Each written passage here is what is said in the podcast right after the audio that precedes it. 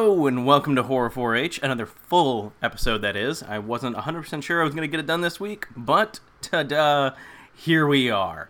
It's still not actually done. I'm recording it right now and then I still have to edit and upload it, but it'll all be done today, so you'll get to listen to it, so yay! First off, we've got all the usual social media stuff. Twitter, Facebook, Horror 4-H. Just search for that on either of those and you will find me. I don't see very many of you guys on the Twitter feed or on the Facebook page. Just, you don't have to, retweet me all the time or tweet at me constantly or anything like that. Just, follow. Just click that little button, and then, on the Facebook page, click the join thing, and then like the page. And then maybe every now and then share it, but you don't even have to do that, honestly. Just the likes is more than enough.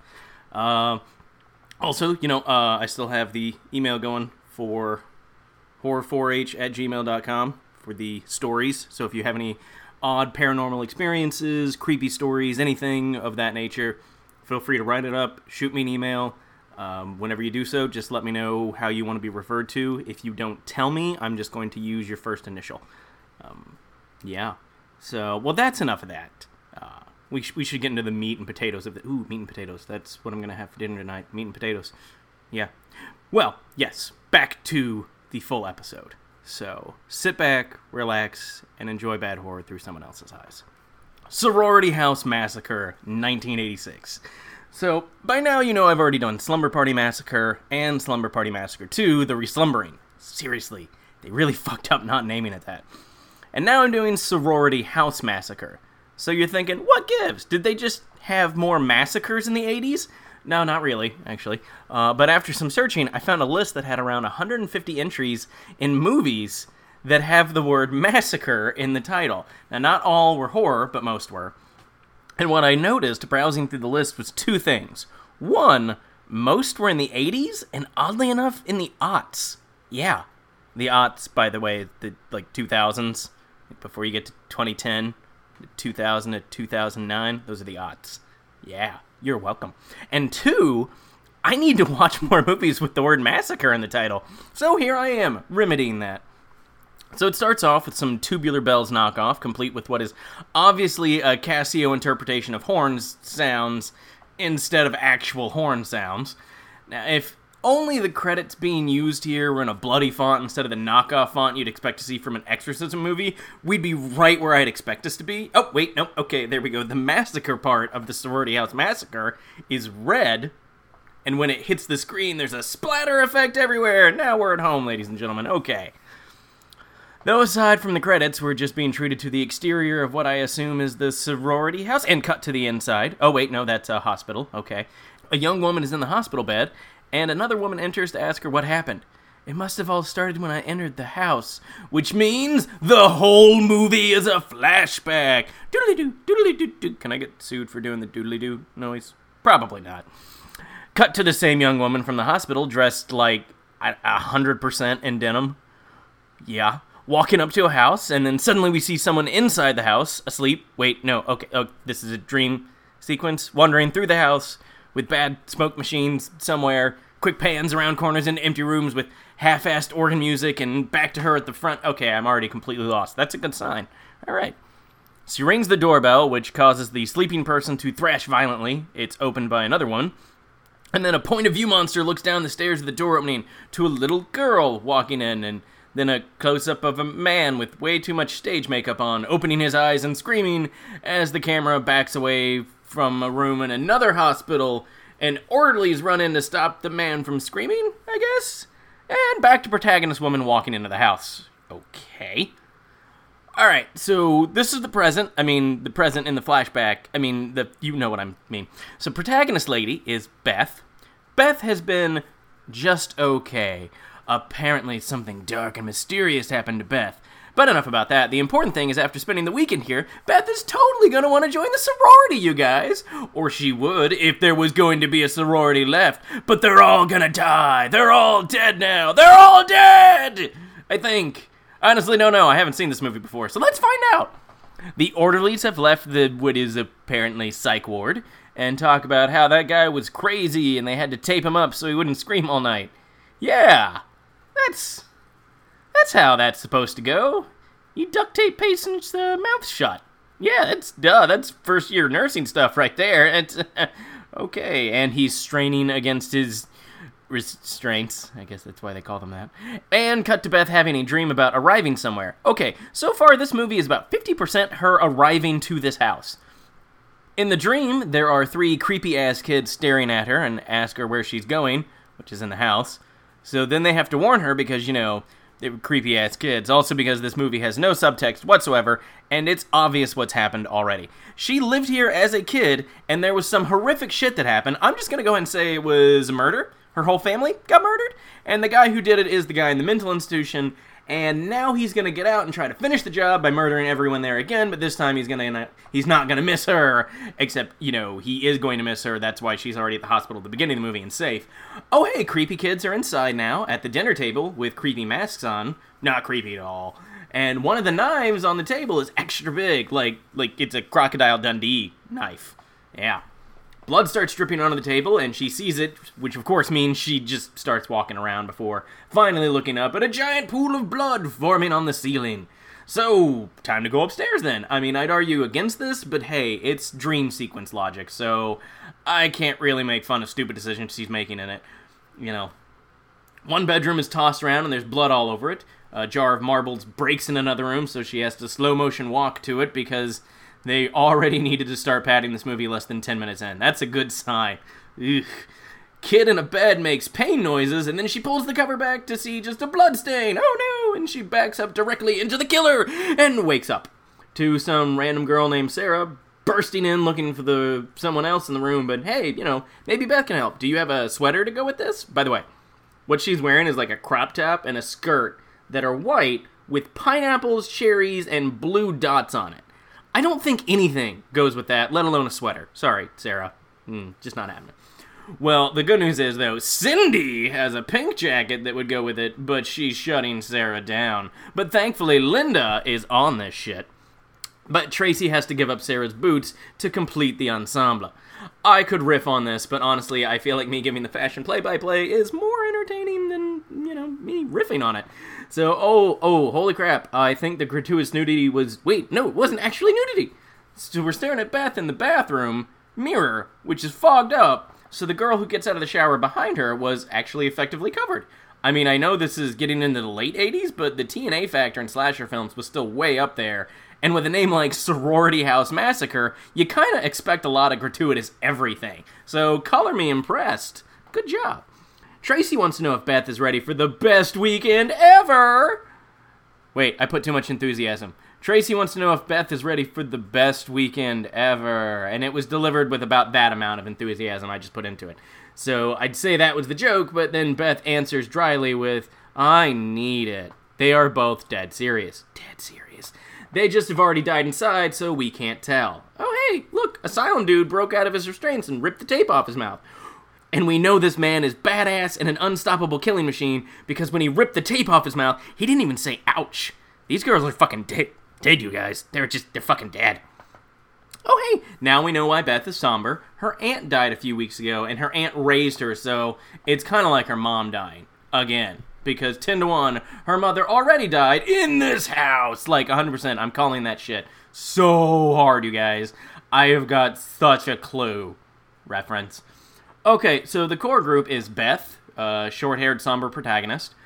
Tracy, the mooch, but everyone loves her because she's Tracy, damn it.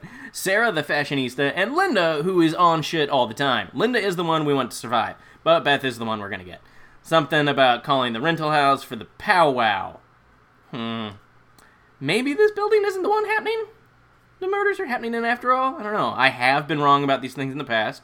So if I'm wrong, cool. I'm sucking it up and admitting it. And never mind. Beth goes back in to get a book she forgot, and she looks in the mirror on her way out to see a man holding a knife. And she looks around the room, not seeing a man holding a knife. So she looks back to the mirror, and the guy is holding the knife up in the air with a complete indifference, which would be scary if it were actually scary, but it isn't. So it isn't. Ah!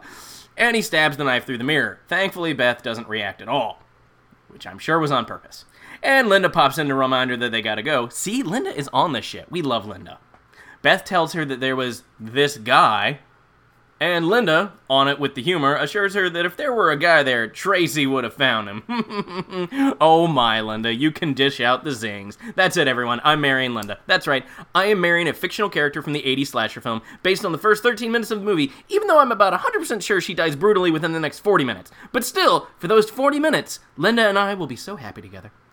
Okay, shut up. These riffs are not easy. I gotta find something to rant about. Just sit back and enjoy it, and it's insane, and have fun with that.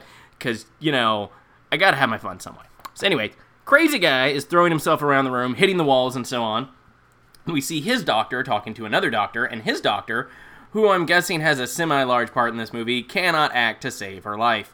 The guy who she's talking to, though, actually delivers the lines in a manner consistent with an annoyed psych ward doc.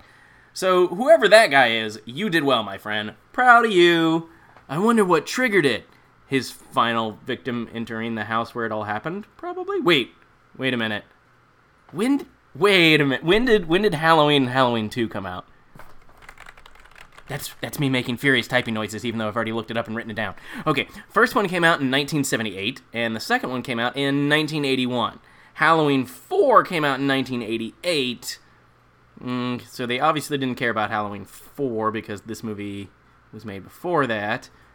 But I'm getting a very Halloween vibe from this movie. Like, how much you want to bet that crazy guy is also related to this girl? Like how they made Laurie Strode Michael's sister, even though I believe in the newest one they're retconning that shit. So, but you know, still, they did that. So crazy guy is obviously making banging noises around his room, not restrained at all. But the two docs just open the door anyways, because why would you pay basic attention to a violent, psychologically disturbed person? Yeah. Guy doctor throws himself into the room and closes the door behind him, bravely sacrificing himself for the good of everyone else. But that won't matter, though. Yeah. Back to the girls, and we see Sarah's rape whistle, which she bemoans wearing, but promised her mom that she would wear. I mean, that's the least shitty thing your mom could make you wear. Honestly. No. Pointless story about a pig, legitimately. And then the bell rings, even though this is college. Like, not the doorbell, the bell. The class bell rings. This is college. That doesn't... I've never been to a college where that happened. And back to the psych ward, where they've got the guy strapped to a chair. I'm seeing why he wants to get out so badly. It's not just a murder. It's to get away from these crazy fucking doctors who tape him to everything. Like... They couldn't afford money for restraints in this movie, so they're like, hey, we got duct tape. They use those in psych wards, right? Linda gets into class just in time to get a quiz about pop psychology, which she calls a pop psychology quiz, making a terrible pun. Yup, I love Linda. Tracy is reading a magazine during a class where a horror-sounding movie is playing because... I don't know, whatever. Beth is in a lecture about knowing what's going to happen and or deja vu, which is appropriate since I've already said what happens in this movie's past and is basically a Halloween knockoff. So she looks out the window to see scary guy from the mirror and then looks down to see a knife coming up out of her book, oh, and she gasps very slightly. She just kind of goes, huh? Which is enough for everyone in the room to literally turn around and look at her like she just blurted out, Hitler was right, you guys! And, yeah, everyone's just staring at her. It's crazy. And then Sarah is at the end of a class where a creepy classmate talks to her about how brainwaves can be transmitted like light and sound, making telepathic connections totally plausible. Also about kitten murder. And just like that, we now have talked about everything this movie will cover. Crappy pop psychology, knowing what's going to happen because shit is so dialed in, and just knowing shit is an okay screenwriting technique, apparently, as well. So, crazy guy is hooked up to an EKG so they can read his mind. Spoiler alert, that's not how those work. At all. And back to the sorority house where everyone is leaving like an alien invasion force just showed up. Like, people are throwing bags into cars, everyone's piling into cars and running around like morons. The matron of the house is leaving for the weekend too.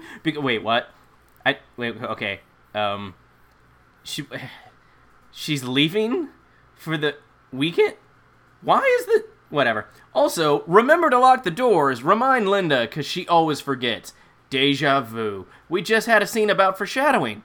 Get it? Deja vu. We just had a scene... I'm great. You guys need to appreciate this more. Crazy guy is just putting out brainwaves like he's asleep all the time, apparently. They're using this EKG machine as a lie detector now, and this is just god-awful science.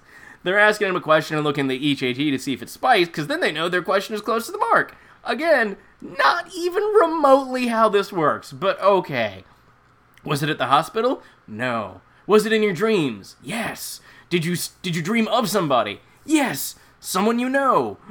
Laura! Wait, he shouldn't be talking, but he said Laura. Wait a minute. Really? Laurie Strode. And I'm guessing Beth's real name is Laura. They couldn't change it more than that? Really? Oh my god. So speaking of Laura, I mean Beth, she walks into the house and is now confronted with a woman and a man in chairs, dead with like, I don't know, spiky-looking things sticking through him or something. I don't know, and Scary Guy from the psych ward is taking a knife off the fireplace because, you know, that's where you keep knives, and turning around. And he turns around in both the vision and at the psych ward, which makes sense because telepathy or something, I guess. So he screams and falls out of the chair that apparently he wasn't strapped into very well. Beth backs out of the house and bumps into a jump scare before seeing the house is not full of corpses and a murder man.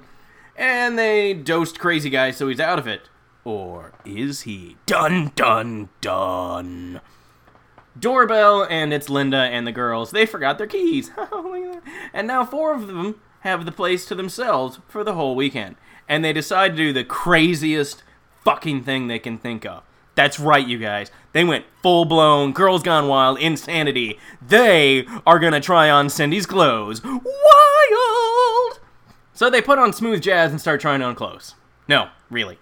We have an 80s changing montage to progressively shittier and shittier jazz music that starts out as actual jazz music and moves into 80s sitcom jazz music, with Beth sitting on the bed while the girls change. That's a little creepy. And, oh, okay, there we go. There's the gratuitous nudity, which I think is made creepier by Beth just sitting on the bed staring at them the whole time while laughing. Like, ha ha ha, your guys' boobs are jiggling. Ah, we're friends now.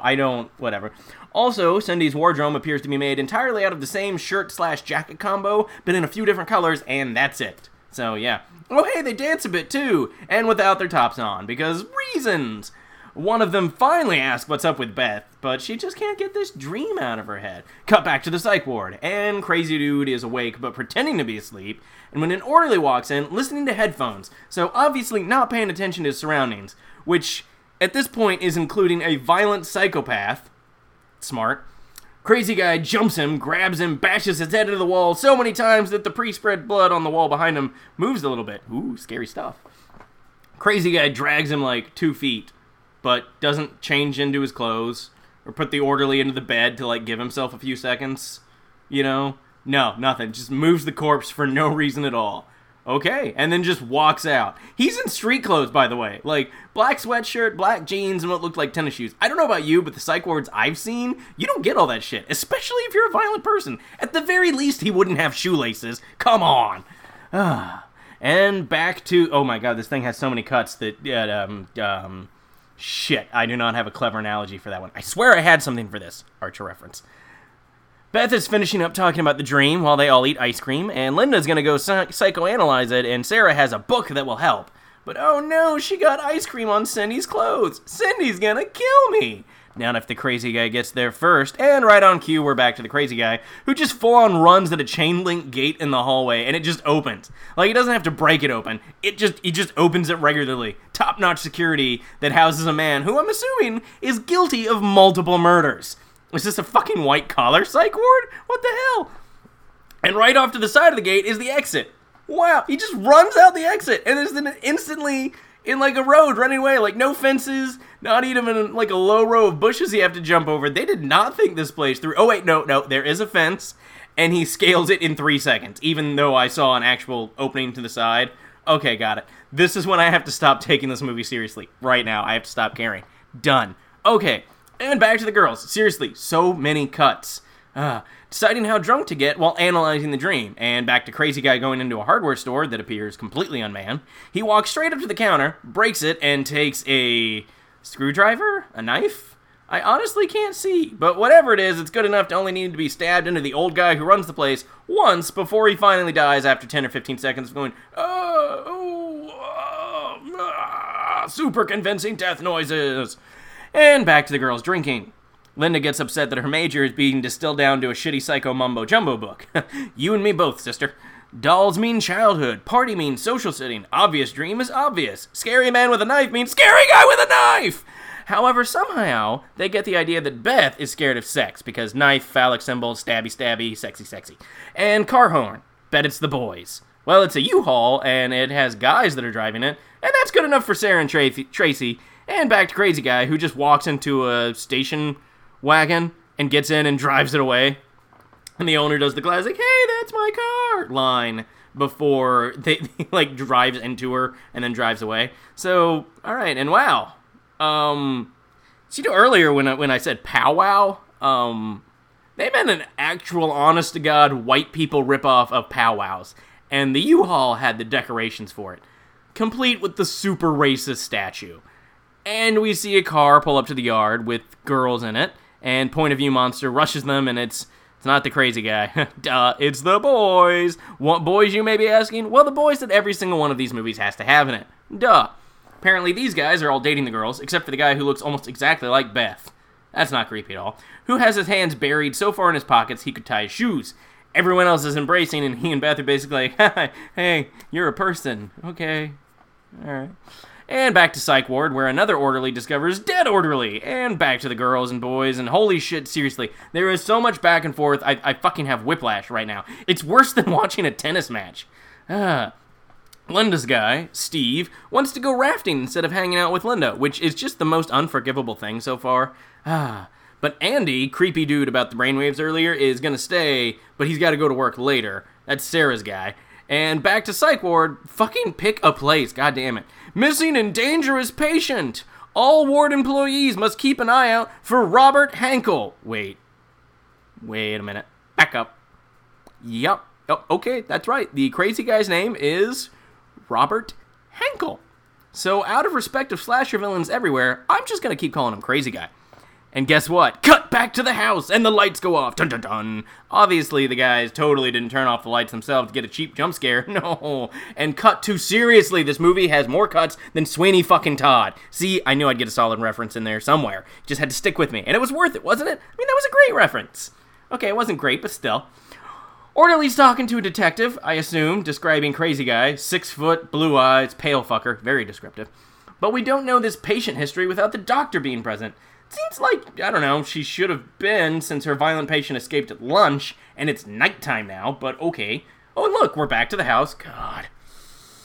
We're talking about haunted houses now. Oh, I think we're hearing the history of this house. Or we would be if we weren't then thrown into the car Crazy Guy stole and driving down the highway at night, and then back to the storytelling.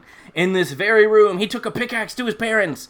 Then he took the hunting knife inexplicably kept on the fireplace. Beth freaks out and goes upstairs, probably because she was in the house when all that happened, and is the only survivor of her brother's murder spree.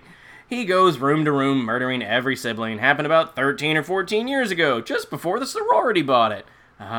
We see a shadow of a person behind Beth, but then it's gone! The guy who matches her haircut shows up and jump scares her. She decides to change up rooms because of the nightmares, I guess. I don't know. I mean, I wonder if someone else is going to sleep in that room and get murdered there. I don't know. She apologizes for it being a shitty date. I'm not sure why she thought it was a shitty date, but okay. I mean, it seemed like an alright date. I don't know. One of the guys jumps on another to scare him because of good reasons. Everyone but Beth hops back downstairs to watch TV because the lights are still off, so obviously the TV must be on a different circuit. This makes no sense.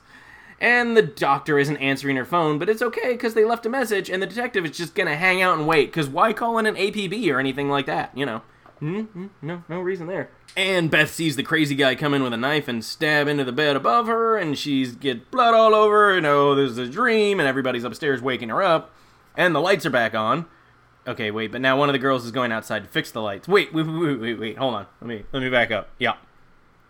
Okay, they just cut back to the doctor's house for 2 seconds to show her turning on the lights, and then cut back to the sorority house. Yeah, they did that. They just did that. So clearly, the editor for this movie was, you guys know the drill by now, right? That's right, the editor was clearly on cocaine! Tracy is being stalked by a Point of View Monster, and turns around to knee one of the guys in the crotch, which, I mean, is kind of what you get when you sneak up on women in the dark, honestly. You know, that's just, if you're sneaking up on a woman in the dark, and she turns around and knees you in the crotch, you deserve that. Don't sneak up on people in the dark. Don't! So they decide to spend the night outside, in the teepee. Yeah, remember when I said super racist decorations? I meant it. They have an actual shitty teepee. But they're going to sleep in it later and then not be murdered at all. They're going to get murdered in the teepee. So now they're all sitting in the lit up living room, I guess. Okay, so listening to Beth talk about the dream that we've already heard once and watched, like, I don't know, 5 times so far. Yeah. So I'm just going to type over this segment with nonsense, because I don't want to listen to it again. So how are you guys all doing? I'm okay. I mean, my mental health hasn't been great, and honestly, neither is my physical health, but you don't want to hear about that, do you? No. Oh, point of view monster outside? No, okay. I mean, I don't mind talking about myself, but you guys came for the jokes, and so, oh, hey, there's something new. She saw him hide the knife he used to murder people in the fireplace, and she says it's still there, even though we actually see him chasing her down in the basement with the knife at another point in time, and that's where she hid. So how she knew that he... I did... Okay, right. Can't take it seriously. Forgot. All right. So they put out the fire and easily move a brick to show a hidden compartment, and then one of the guys smartly just lifts up the knife and burns his hand and throws it, because that's what you should do with a knife that's also hot. Just throw it. And it lands blade first on a table and is also covered in dried blood. So they continue to pick it up and move it around because fuck fingerprints. Yeah. The doctor finally gets her messages and one of the guys sets up the TP. Also, wow. They couldn't help... Okay, so... I know I can't take this seriously, but oh my god. So they couldn't help the cops because the doctor had the guy's files. Okay. That actually makes sense. Patient confidentiality, etc. The doctor's the only one that has access to the files. That makes sense. And then we see the orderly on the phone with the doctor going through the patient's files. The orderly is going through the patient's files. The doctor does not have them at her house. They are at the hospital. They were just in a fucking filing cabinet. That's it. I don't know. Maybe it was locked, but really, if that's all that was stopping you from helping the cops, what the fuck? And the doctor even says, Oh, he killed 5 members of his family and only a little girl escaped. The police should have his information. Then why the fuck did they need you? This was at the very least 30 to 40 minutes ago in movie time. They could have spent that whole time looking for this guy, you incompetent fuckwits. Oh my god. Ah. Linda suggests hypnosis to help bring out hidden memories. Except, let me be clear. Very clear here. Every good piece of evidence ever shows hypnosis is not a reliable method for uncovering memories. You're far more likely to make shit up than you are to remember anything you couldn't previously remember. It's okay though, Linda. You didn't know any better in the 80s. I still love you. One of the annoying guys realizes he has to go to work. It's Sarah's guy. And crazy guy's watching them say goodbye from not even 12 feet away. So I really don't know how he isn't being seen by anyone. Sarah's guy actually does see him and proceeds to try to be tough before being stabbed several times. And with just enough energy to slowly slump down the ground and grab his wounds and die dramatically, but not enough energy to, maybe go, help, I've been stabbed! And Crazy Guy doesn't even try to hide the body. He just does not give a single fuck. Unlike most determined serial killers, he isn't staging the bodies for maximum jump scares later. This guy is all business, folks. So she's reliving her dream while being hypnotized. She says, Bobby is hurting everyone. She hears her name being said, Laura. So yeah, called this shit earlier. Told you guys. In the dream, he's trying real hard to kill her. She doesn't come out of the hypnosis right away, though. And now they're like, maybe this is covering up some sort of trauma from when you were a kid.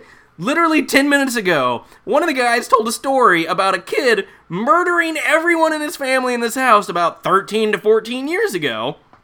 And now this girl, who is 18 or 19, just said her brother Bobby was hurting everyone in the family in this house when she was 5. Holy fucking shit, I can't believe you people are in college. You're all stupid.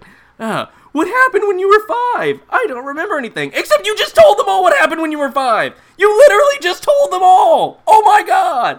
Sarah thinks this is a past life experience because Sarah's fucking stupid. Everyone shoots it down pretty fast, though, so that's good.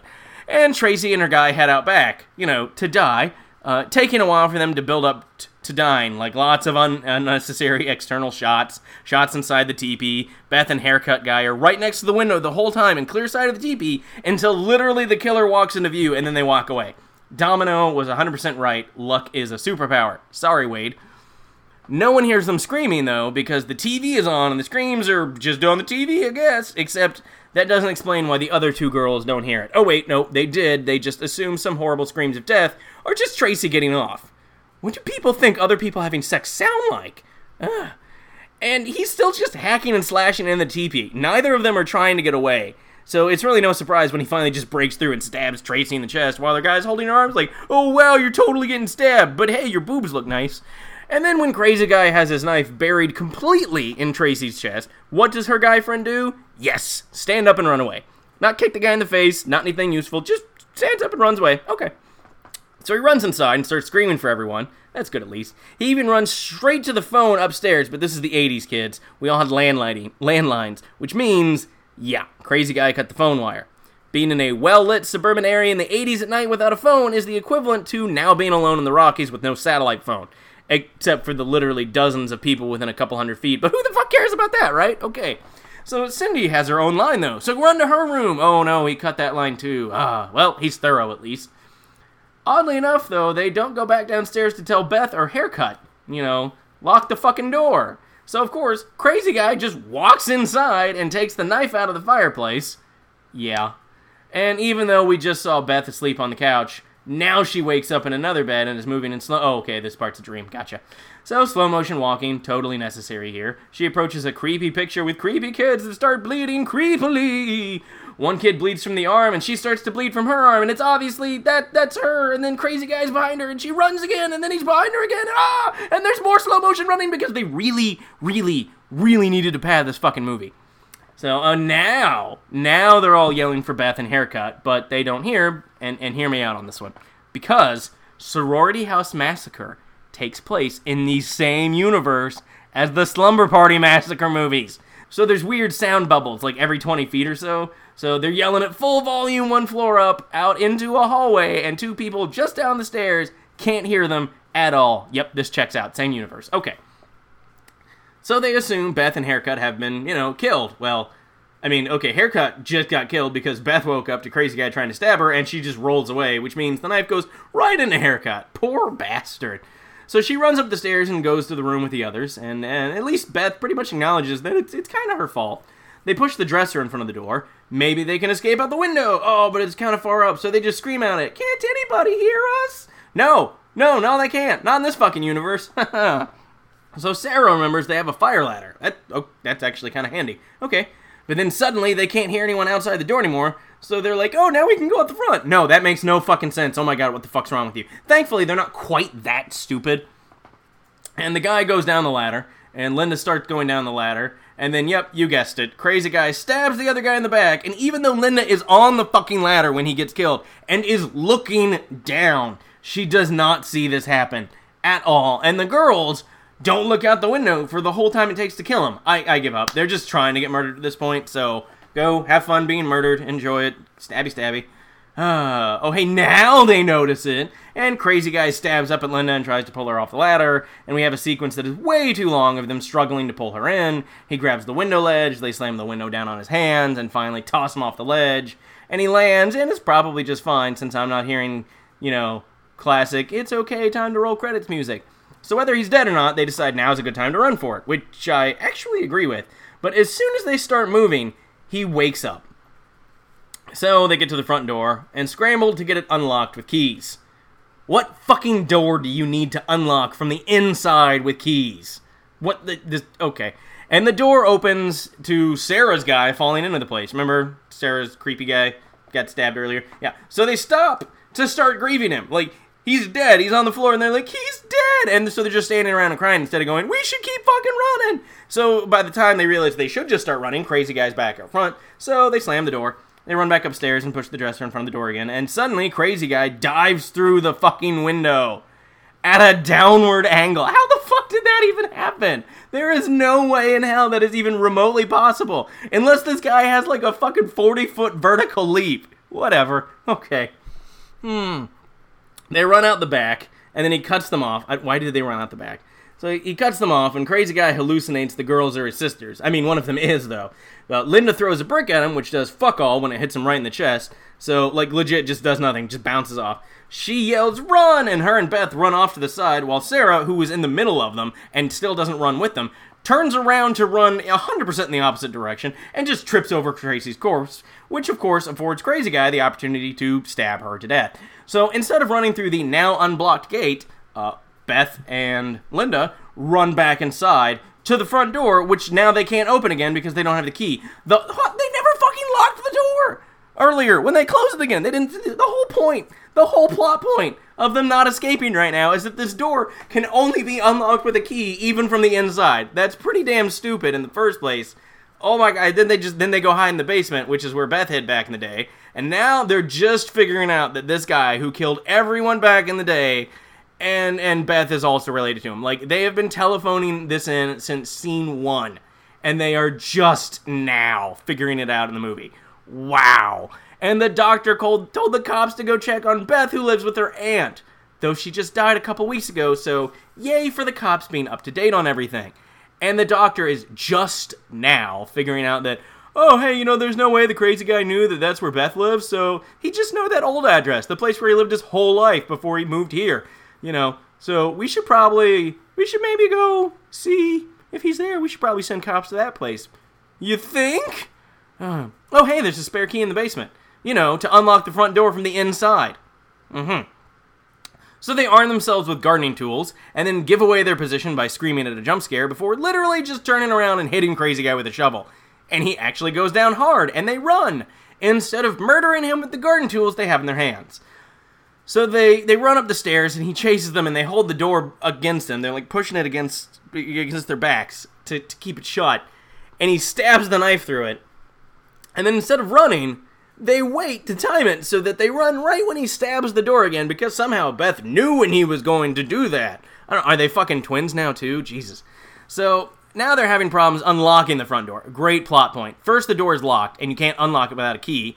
And now that they have the key, they just are completely inept, and they can't unlock it. Wonderful writing. So beautiful. This is why I've never been published about with anything I've written. I write shit that's not fucking stupid.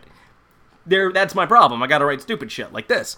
So, okay, crazy guy finally makes it through the other door, and that stops him from leaving, I guess. I don't know, somehow. And he starts walking menacingly towards Beth and Linda. And Linda yells, hit him! Which is great advice. Linda, why don't you fucking hit him? You got a massive shovel, you know? No? No, why would you do that? Well, you know, why would you ever fucking do that? No, what the fuck, Linda? Come on! So Beth swings with hers, but nothing happens. And then Linda actually starts hitting him with her shovel, like full on the back, legs, ass, side of the head, does nothing, which is insane considering, like, he got hit with one, like, 2 minutes ago, and he was down on the ground after one hit, but suddenly several blows to the head with a shovel do nothing. Okay, so he starts to stab at Beth in super slow motion, like, this is taking a minute or so, and then Linda just hits him in the head, but this time, I guess, it was a really good hit, because he just goes down again. All right, and without checking or anything, Linda's just like, well, he's dead, and then they start walking away very slowly instead of running, and so, of course, Linda takes a fucking knife to the back before he falls over.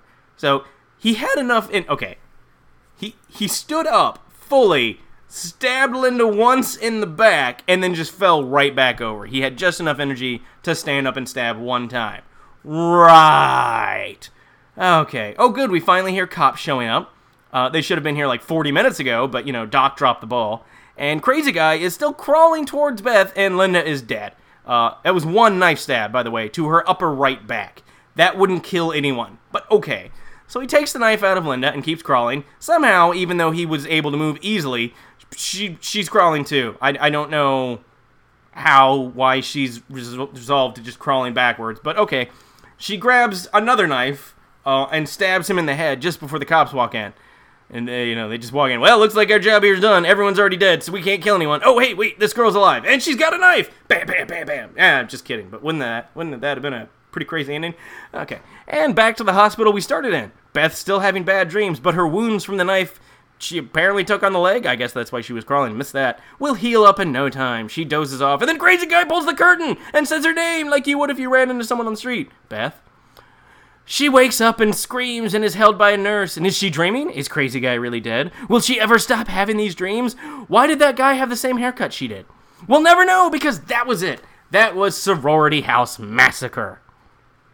Well, I hope you enjoyed Sorority House Massacre as little as I did. That movie was terrible. It was basically Halloween watered down heavily. Like, scene one. That movie was such a Halloween ripoff. It wasn't even a ripoff of other massacre movies. It was 100% a Halloween ripoff. It just didn't take place on Halloween. That's it. That's the only difference. It's kind of crazy. But it was terrible. I enjoyed it. I hope you enjoyed me not enjoying it, really. Yeah. So don't forget to do the social media stuff. Twitter, Facebook, shoot me an email, check me out on Patreon. Horror 4-H. The word horror, the number 4, the letter H. I make it really easy for you. Won't keep you anymore. So, yeah. Hopefully I'll have a full episode next week. If I don't, though, I will at least have a short episode with some creepy stories of my own. Unless you guys send me your own creepy stories, and then I'll read those instead. That's how this works. It's pretty nice. All right. Well, thank you for joining me today. Take care, everyone.